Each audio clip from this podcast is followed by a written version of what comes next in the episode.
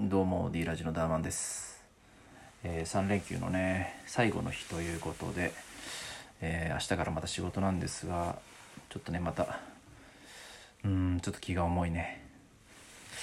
えっとね今日はまああのねどんな話していこうかなっていうことなんじゃけど、えー、Kindle の書籍で、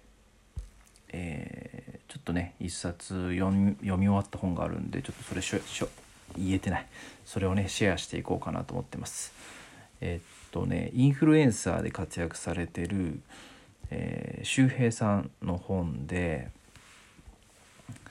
えー、タイトルがね エスエヌエス でフォロワーを増やす前に、えー、読む本、えーっとね、やってはいけない、えー、じゅうのことということなんじゃけどね、これタイトル合っとるかな、うん、そうやってはいけないじゅうのことということで、うん、ちょっとねとりあえずね全部バーッと読み終わったんだけど、その中でね一番自分が心がねちょっと打たれたというか、ああそうだよなっていうふうに思った箇所をですねちょっとシェアしていこうかなと思ってます。えっとね、まあ、じゅうのことって言ってる、まあ、ぐらいだから、まあ、いちからじゅうまでねその章ごとに分けられとるんだけど、でねその中のごばんめのね、えー、章で、えー、自分の弱みを隠してはいけないっていう風にね書いとんよね。うん、あの エスエヌエス で、まあ、例えばその発信する時って、まあ、その一般的な考えで言ったら、その自分のねなんかすごいところを見せたいとか、いかに自分がすごいんだぞとかっていうようなところを伝えたいと思うんだけど、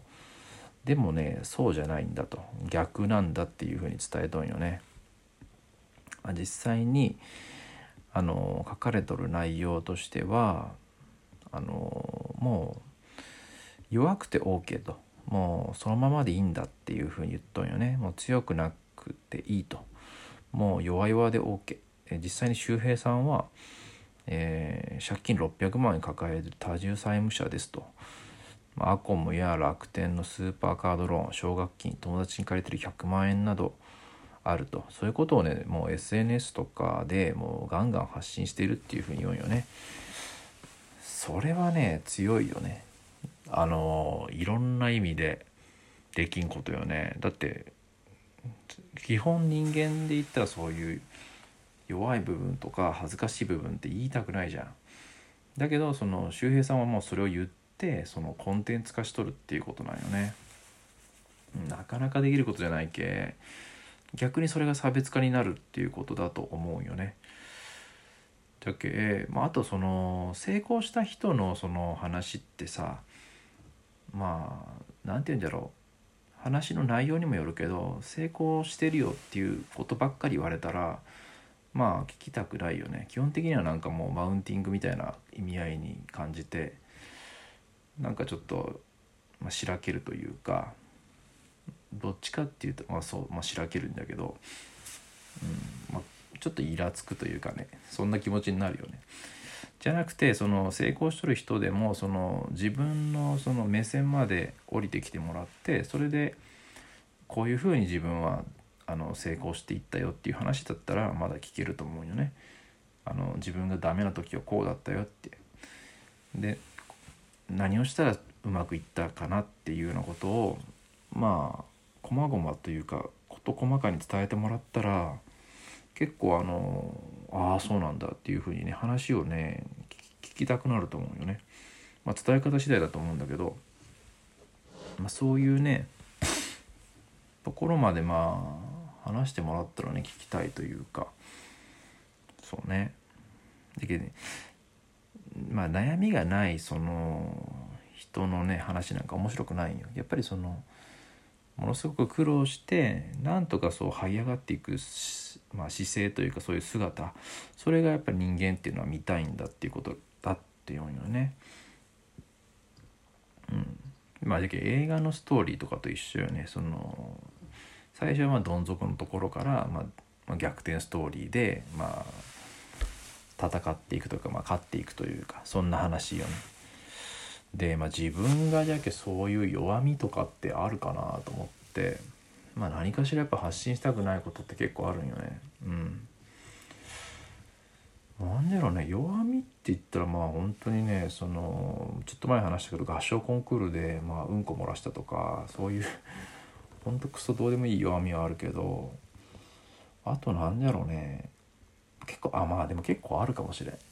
あの自分ね高校の時ね、まあ、ちょっと突然話すけど高校の時にあの違う高校生のその入試だあの中学卒業、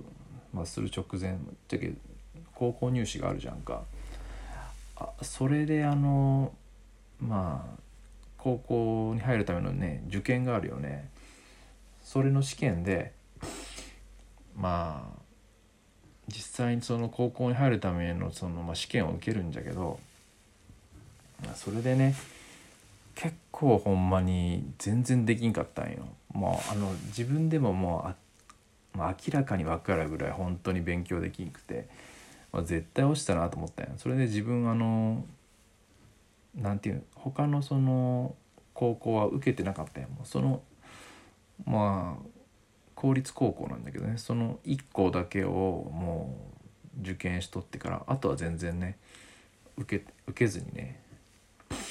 まあやっとったんだけど、結果的にはまあなんとか受かったんよね。なんとかというかその結局のところはあの定員割れでからね、まあ、誰でも受かるって感じだったよね。まあ、それぐらい自分はもう頭が悪くてからほんま定員割れじゃなかったら俺多分絶対落ちとったし、もうそうねまあ中学生卒業してすぐねもしかしたら浪人しとったかもしれんっていうことなんよね。まあそれぐらいのね学力でねまあ、ギリギリ滑り込んだっていうんかなこういうのって、まあ、なんとか高校生やれて、うん、まあ無事ね留年も留年もせずにさんねんかんでね卒業できたんだけど、まあ、そうねそういう弱みこれ弱みっていうかなそういうところとかってまあどんどん出していったらね、まあ、聞く人からしたら面白いかもしれんね。うん、なんかそういうのをどんどん出していけたらないいなと思ってます。まあ、というかねあとこのラジオねひゃっぽん以上撮ってるんだけどほんまに喋りがね全然うまくならんっていうね本当に、うん、まあもう下手くそだけどやっていきますんでお願いします。はい、ということで今日のラジオは、えー、終わりたいと思います。またね次のラジオも聞いてくれたら嬉しいです。はい、じゃあまた次のラジオで会いましょう。じゃあの